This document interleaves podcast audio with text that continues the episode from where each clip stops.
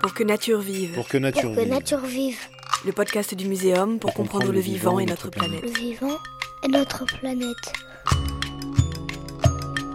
Tout bouge. La vie ne fait que bouger. Souvent, dans les sociétés humaines, c'est la femme qui bouge et qui va aller dans le village de l'homme. Euh, les orques et les cachalots viennent se nourrir directement sur les lignes de pêche.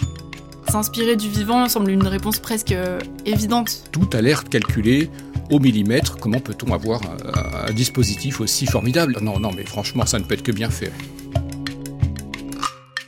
Peut-être que la nature pourra devenir un levier pour expérimenter ensemble l'aventure de la transition.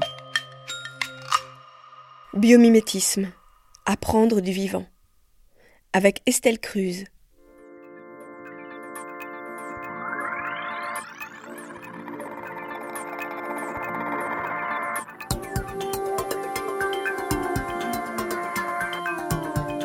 Si les plus grandes innovations pour répondre aux défis de la transition écologique, économique et sociétale existaient déjà, sous nos yeux C'est le point de départ du biomimétisme, une approche scientifique et philosophique qui consiste à s'inspirer du vivant pour produire de manière plus sobre, plus écologique, aussi bien des bâtiments que des biens de consommation courante.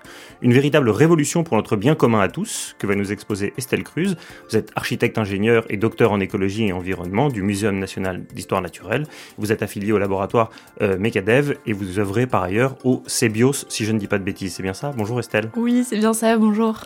Alors on va commencer par le, le, commencement, le terme très simple à comprendre, le biomimétisme, ça revient à imiter la nature. Mais, mais pourquoi faire? Enfin dans quel but nous autres humains faisons-nous euh, beaucoup de recherches pour reproduire ce que la nature fait déjà euh, simplement par elle-même? Le biomimétisme, c'est considérer que le vivant est un fabuleux euh, laboratoire de recherche et développement et que pendant près de 3,8 milliards d'années, les organismes biologiques ont évolué et euh, suivant les euh, pressions environnementales auxquelles ils ont été soumis, ils se sont adaptés.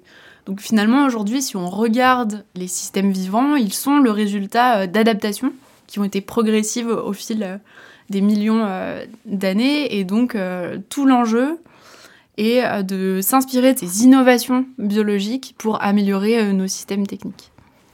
Alors je vais peut-être un peu vite en besogne quand je dis que on ne s'est pas toujours inspiré du vivant. En réalité, c'est surtout depuis la première révolution industrielle que la notion de progrès, elle semble mesurée uniquement par le prisme des innovations issues de l'esprit humain. Les anciens, eux, ils avaient un peu plus d'humilité et ils observaient un peu plus la nature pour voir ce qu'elle pouvait nous apporter comme avantage, non? Oui, c'est vrai qu'on pourrait dire ça, et c'est en particulier dans les sciences de la conception, typiquement euh, architecture et design. En tant qu'espèce euh, humaine, on a toujours eu un lien fort avec le vivant. Et si on regarde par exemple euh, dans les courants euh, Art Nouveau, avec les bouches de métro à Paris d'Hector Guimard qui reprennent les formes courbes du vivant, donc finalement on avait cette approche un peu formelle. On venait reprendre des formes, des courbes, des inspirations presque de l'ornement du vivant. Et donc vraiment aujourd'hui ce rapport, ce basculement, regarder le vivant pour résoudre des enjeux de la transition et surtout euh, regarder d'un point de vue euh, scientifique et performances biologiques pour les transférer, c'est ça qui va être nouveau en termes d'approche. Et euh, le fait d'être aussi pluridisciplinaire finalement, avant ces concepteurs qui observaient le vivant, c'était essentiellement porté par des designers, par des architectes, et aujourd'hui tout l'enjeu est d'avoir un dialogue qui va être pluridisciplinaire, où on va intégrer des biologistes, des philosophes, des ingénieurs et tout profil très différent qui vont faciliter ce transfert de la biologie euh, à la technologie.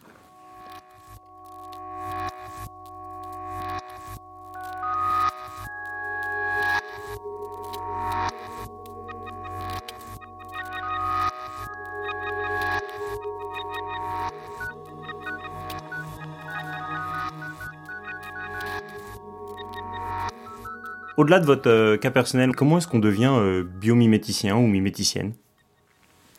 Alors ce qui est intéressant, c'est qu'il y a plein de profils qui sont très différents et qu'il n'y a pas un profil type vu qu'on est dans un domaine qui est pluridisciplinaire. Alors il existe des formations, euh, le master NEED, Nature Inspired Design, développé par l'ENSI, qui est le premier master français en partenariat justement avec le muséum qui permet euh, de développer ses compétences et justement euh, être facilitateur entre ces deux domaines qui sont euh, les sciences de la conception et euh, les sciences de la biologie. Alors il y a une pluralité d'approches pour devenir euh, biomiméticien. Vous en fait c'est en, découvrant une conférence sur un immeuble inspiré d'une termitière au, Zimbabwe, que vous avez décidé de boucler votre sac à dos et de partir voir euh, ce bâtiment emblématique et même de faire un, petit tour du monde des innovations biomimétiques. Oui, c'est vrai. C'était en 2019 et euh, ce qui est assez fascinant avec ce bâtiment qui se trouve à Harare au Zimbabwe, euh, conçu par l'architecte Mick Pierce, en 96 d'ailleurs, donc ça date et c'est un bâtiment qui aujourd'hui fonctionne pleinement avec un système de ventilation passif. Donc ce système, il est inspiré euh, des termitières, donc avec euh, une régulation euh, de la température et de la qualité de l'air qui va être complètement passive par un système de cheminée. Il y a quelque chose d'assez fascinant de remarquer qu'on a des organismes biologiques qui sont des systèmes complexes, qui doivent répondre à une multitude de paramètres et qui vont le faire avec une évolution dans le temps, à différentes échelles de taille. Et euh, bah, forcément, pour le bâtiment, qui est aussi un objet complexe soumis à plein de variations et qui doit répondre à de nombreux paramètres, s'inspirer du vivant semble une réponse presque euh, évidente, étant donné les similarités entre nos systèmes techniques, nos systèmes humains euh, et les systèmes biologiques. Ah sauf qu'évidemment, il y a le poids des stéréotypes, parce que les termites ont très mauvaise presse. Euh. donc c'est peut-être ça qui explique qu'on se dit que cet animal un peu nuisible ne peut rien nous apprendre de bon, et qu'a priori, s'il a fait une petite termitière, il n'y a pas de propriété dont on devrait s'inspirer. Il a fallu déconstruire vos stéréotypes pour aller au-devant de ce bâtiment, non? Bah, oui, c'est ça qui est assez magique, c'est que finalement, euh, aujourd'hui dans le bâtiment, on, essaye de sortir le vivant, on essaye euh, d'aseptiser les espaces, d'améliorer la qualité de l'air. Donc évidemment que c'est pas souhaitable d'avoir des moisissures euh, à l'intérieur d'un bâtiment, qu'on doit sortir les nuisibles. Mais c'est aussi finalement merveilleux de se dire qu'on peut poser un regard qui est complètement différent et construire un rapport au vivant via le bâtiment. Et finalement, tout l'enjeu va être d'accueillir ce vivant. Alors, peut-être de la biodiversité, euh, des espèces qui sont souhaitables d'accueillir dans le bâtiment en, ville. Ce regard différent qu'on vient poser sur le vivant permet euh, le développement d'innovations qui vont être responsables euh, dans le sens des enjeux environnementaux.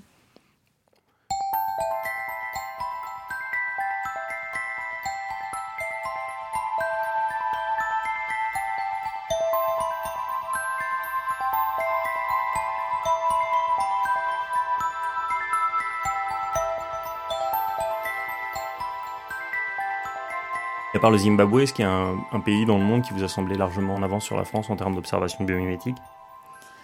En Allemagne, et spécifiquement à l'université de Stuttgart, il y a deux laboratoires, ITKE et ICD, qui travaillent euh, depuis euh, plusieurs dizaines d'années sur les questions d'architecture. Ils sont dans la lignée des travaux de l'architecte allemand Fraiotto, qui avait fait le stade de Munich, par exemple, en 67, ou euh, plusieurs pavillons d'exposition universelle.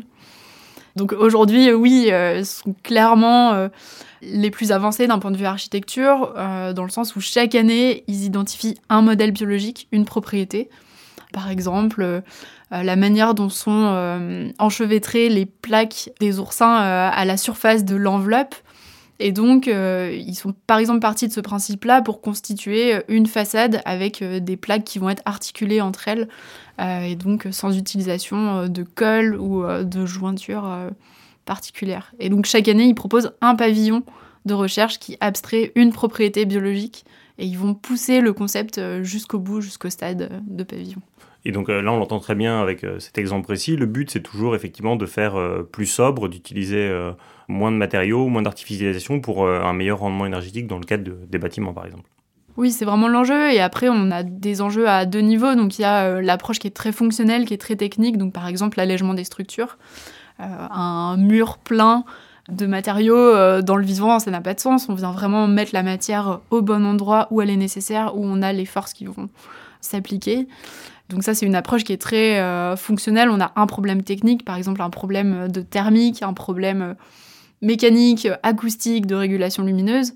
Et puis, il y a l'autre enjeu qui est plus large, plus euh, écosystémique, qui va être de réintégrer plus largement le bâtiment ou nos activités et nos services dans les écosystèmes existants. Donc, ces deux approches, finalement, elles se répondent. C'est soit euh, on a un problème technique ciblé et on vient y répondre par des modèles biologiques, euh, soit on a une approche de performance environnementale globale plus large, où là, on va chercher à réintégrer euh, dans les écosystèmes existants, euh, bah, par exemple ici euh, le, bâtiment.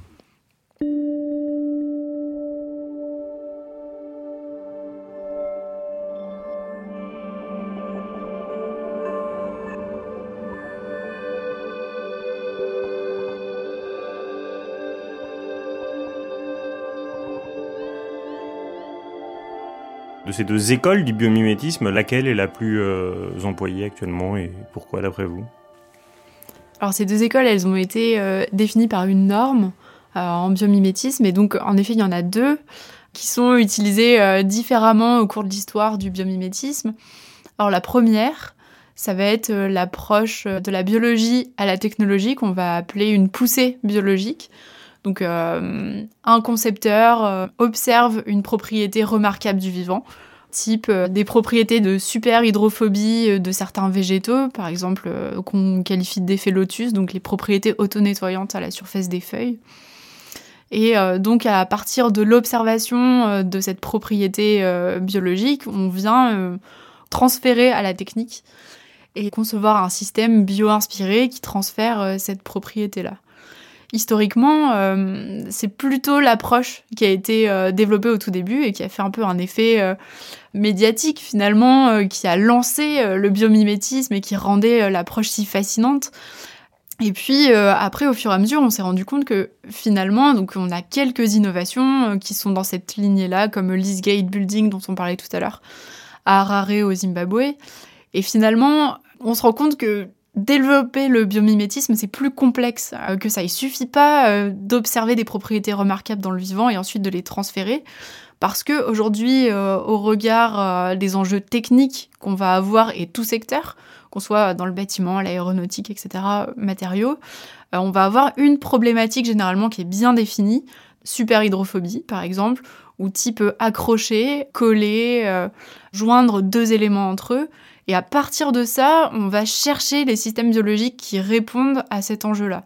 Donc on a au début une question et pas de système biologique. Donc il faut qu'on aille euh, fouiller dans les bases de données, dans le savoir en biologie qu'on a aujourd'hui, pour identifier le ou les modèles qui euh, vont répondre à notre problématique. Donc ça, cette approche-là, elle s'appelle euh, technologie à la biologie, donc ce qu'on appelle un, un attrait technologique dans la norme ISO. Et euh, bah, tout l'enjeu aujourd'hui est d'accéder à ce savoir en biologie, parce que finalement, les connaissances sont structurées par et pour les biologistes, et ça ne correspond pas tout à fait à la manière dont les ingénieurs vont avoir besoin d'accéder à ce savoir euh, en biologie. Et si on prend par exemple le fait d'adhérer à un élément, si on, prend ça comme euh, problème initial, à partir de ça, dans le vivant, on va avoir plein de manières euh, d'adhérer. Par exemple, euh, la colle qui est sécrétée par les moules pour s'accrocher au rocher, c'est une solution, c'est une manière de répondre à ce problème d'adhésion. Mais aussi, on peut avoir tout ce qui va être accroche sans solvant particulier, donc le fait d'avoir des crochets type la fleur de bardane, type le lierre qui va s'accrocher en façade, donc on est sur une accroche qui est plutôt mécanique. On peut avoir encore plein de manières de coller, comme euh, les pattes du gecko, exemple assez célèbre en biomimétisme, où justement, par la force de Van der Waals, on va avoir une adhésion qui va être réversible, euh, sans solvant et sans accroche mécanique. Mais on est plutôt sur des forces électrostatiques.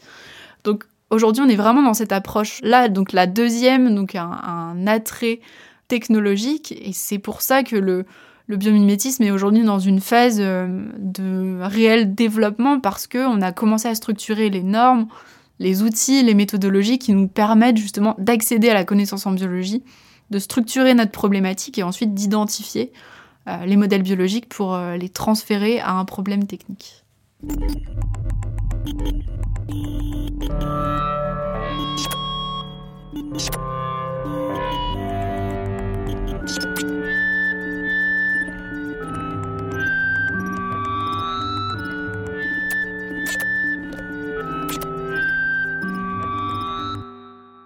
Vous, votre thèse, elle portait sur l'habitat.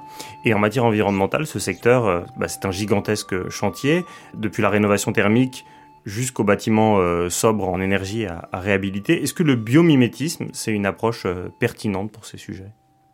En effet, dans l'habitat, il y a un, enjeu environnemental qui est énorme.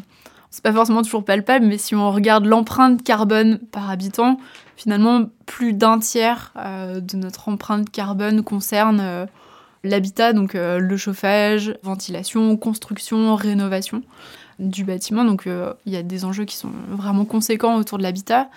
Encore une fois, on peut appliquer la, soit l'approche très technique, euh, fonctionnelle, donc performance de l'enveloppe, performance de la façade, régulation thermique efficace par l'enveloppe, ou alors on peut appliquer une approche qui va être plus écosystémique, donc réintégrer les bâtiments existants dans les écosystèmes, accueillir la biodiversité, réintégrer surtout la ville et les quartiers dans le cycle de l'eau, dans le cycle du carbone. Mon doctorat portait plutôt sur l'approche fonctionnelle. Par exemple, comme un système biologique, euh, une enveloppe de bâtiment va être soumise à des variations euh, thermiques, des variations acoustiques. Euh, et donc, pour autant, la façade doit assurer un confort intérieur qui va être constant. Par exemple, dans notre logement, on, souhaite que l'ambiance acoustique ne dépasse pas tant de décibels. Euh, on souhaite avoir toujours une température entre 19 et 21 degrés, qui va être une température de confort. Et finalement, euh, tout l'enjeu de ce doctorat était de regarder comment est-ce que les enveloppes biologiques, donc euh, peau, poils, plumes, écailles, cuticules d'insectes, régulent ces paramètres environnementaux, donc variation température, lumière, pour avoir une ambiance intérieure qui va être constante. Si vous prenez un mammifère, par exemple, il va avoir une température corporelle qui va être constante, et pourtant il est tout le temps soumis à des variations thermiques. Euh, qui vont être très différentes.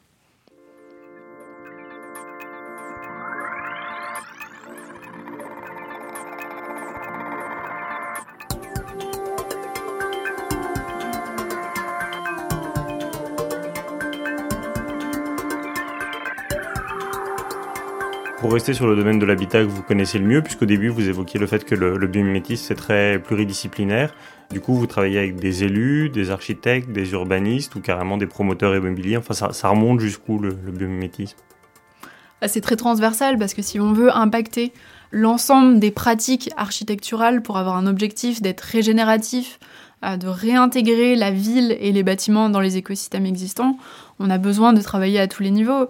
Et ça passe euh, par les élus euh, qui vont euh, être en charge des appels d'offres, ça passe par les praticiens du bâtiment, donc promoteurs, architectes, bureaux d'études, et puis jusqu'aux constructeurs qui vont mettre en œuvre et concevoir ces bâtiments, puis les usagers aussi, qui doivent être sensibilisés parce que si on veut avoir cette approche globale, on a besoin aussi d'accompagner l'usager dans la manière peut-être un peu différente euh, d'habiter ce nouveau rapport au vivant qui est créé via l'habitat.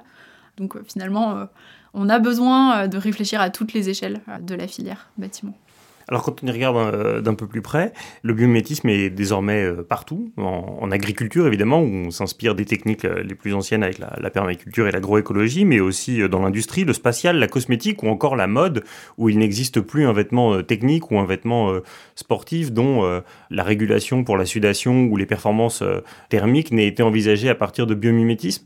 Alors c'est peut-être extrêmement sympathique, mais est-ce que vous pensez que c'est un effet de mode ou est-ce que c'est vraiment une prise de conscience euh, durable? Euh, non, je pense qu'on a dépassé euh, l'effet de mode, qu'aujourd'hui on se rend compte que l'approche du biomimétisme est extrêmement riche, qu'elle est transversale à plein de domaines différents, et que cette approche qui est systémique, qui répond à une problématique globale, propose des systèmes technologiques qui sont innovants, inspirés du vivant, qui nous permettent de nous reconnecter au vivant plus largement, n'est pas du tout un effet de mode, et au contraire pleine de promesses pour la suite.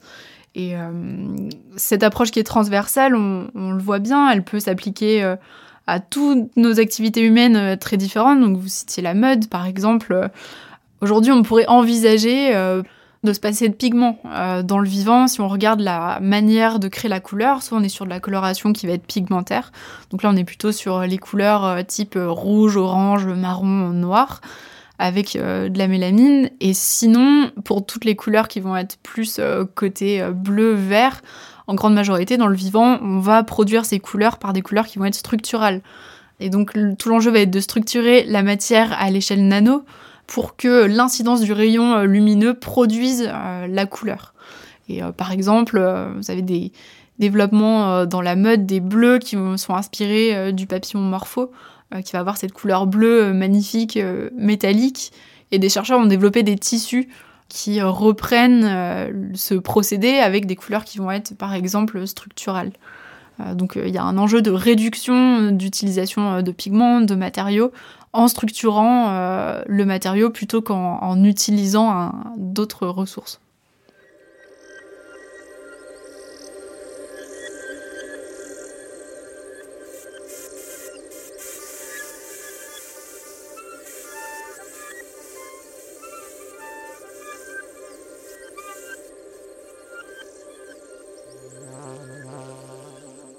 Alors ce qui est vertigineux quand on vous écoute, c'est qu'il y a deux échelles de temps qui se confrontent, euh, souvent une R&D euh, industrielle ou même publique qui est un peu obnubilée par du court terme parce qu'il faut tout de suite pouvoir produire des résultats, et puis la recherche euh, biomimétique qui elle en revanche est sur du temps très long et avec des résultats par essence incertains parce qu'on part de la nature, on observe et on se demande si on arrive à le reproduire mais ça ne marche pas à tous les coups.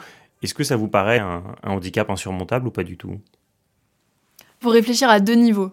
Le premier, c'est que euh, regarder le fonctionnement du vivant à une échelle plus large, par exemple une échelle écosystémique, comment on réintègre nos produits et services dans les écosystèmes existants, il y a des techniques et des systèmes qu'on connaît déjà, qu'on peut mettre en œuvre euh, à court terme.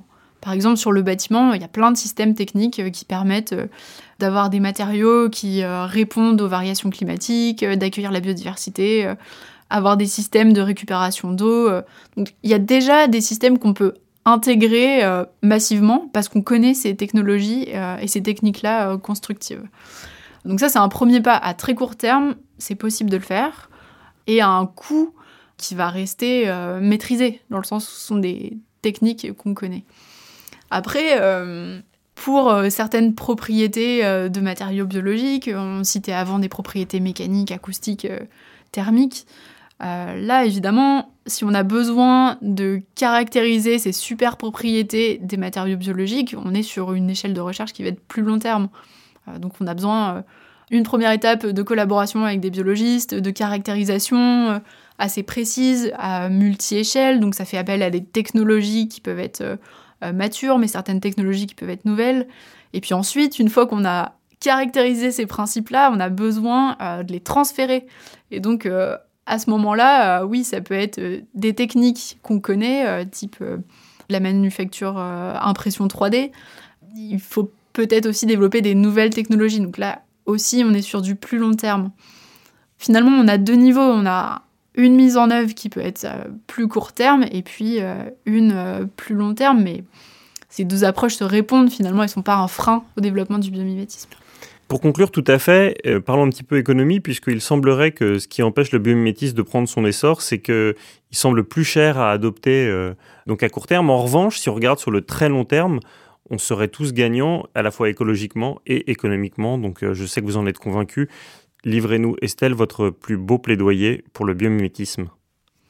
Bah oui, en effet, je suis convaincue qu'on a besoin de questionner euh, ces indicateurs aussi. Donc, vous citiez euh, l'indicateur économique. Mais aujourd'hui, on voit que cette manière euh, d'innover par le vivant, elle a un apport qui est beaucoup plus large.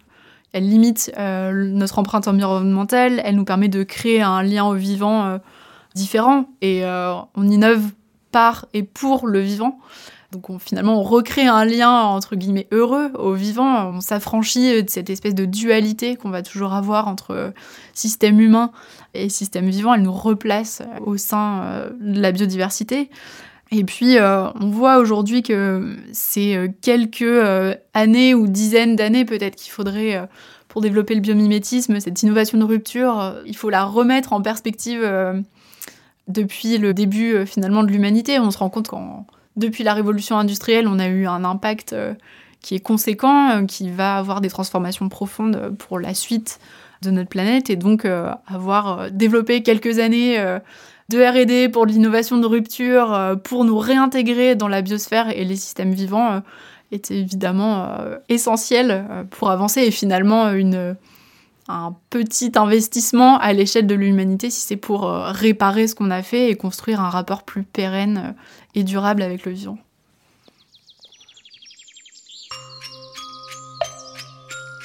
Dans cet épisode, vous venez d'écouter Estelle Cruz, docteur en écologie et environnement du Muséum national d'histoire naturelle et chef de projet Habitat bio-inspiré au CEBIOS, interviewée par Vincent Hédin. Pour que nature vive.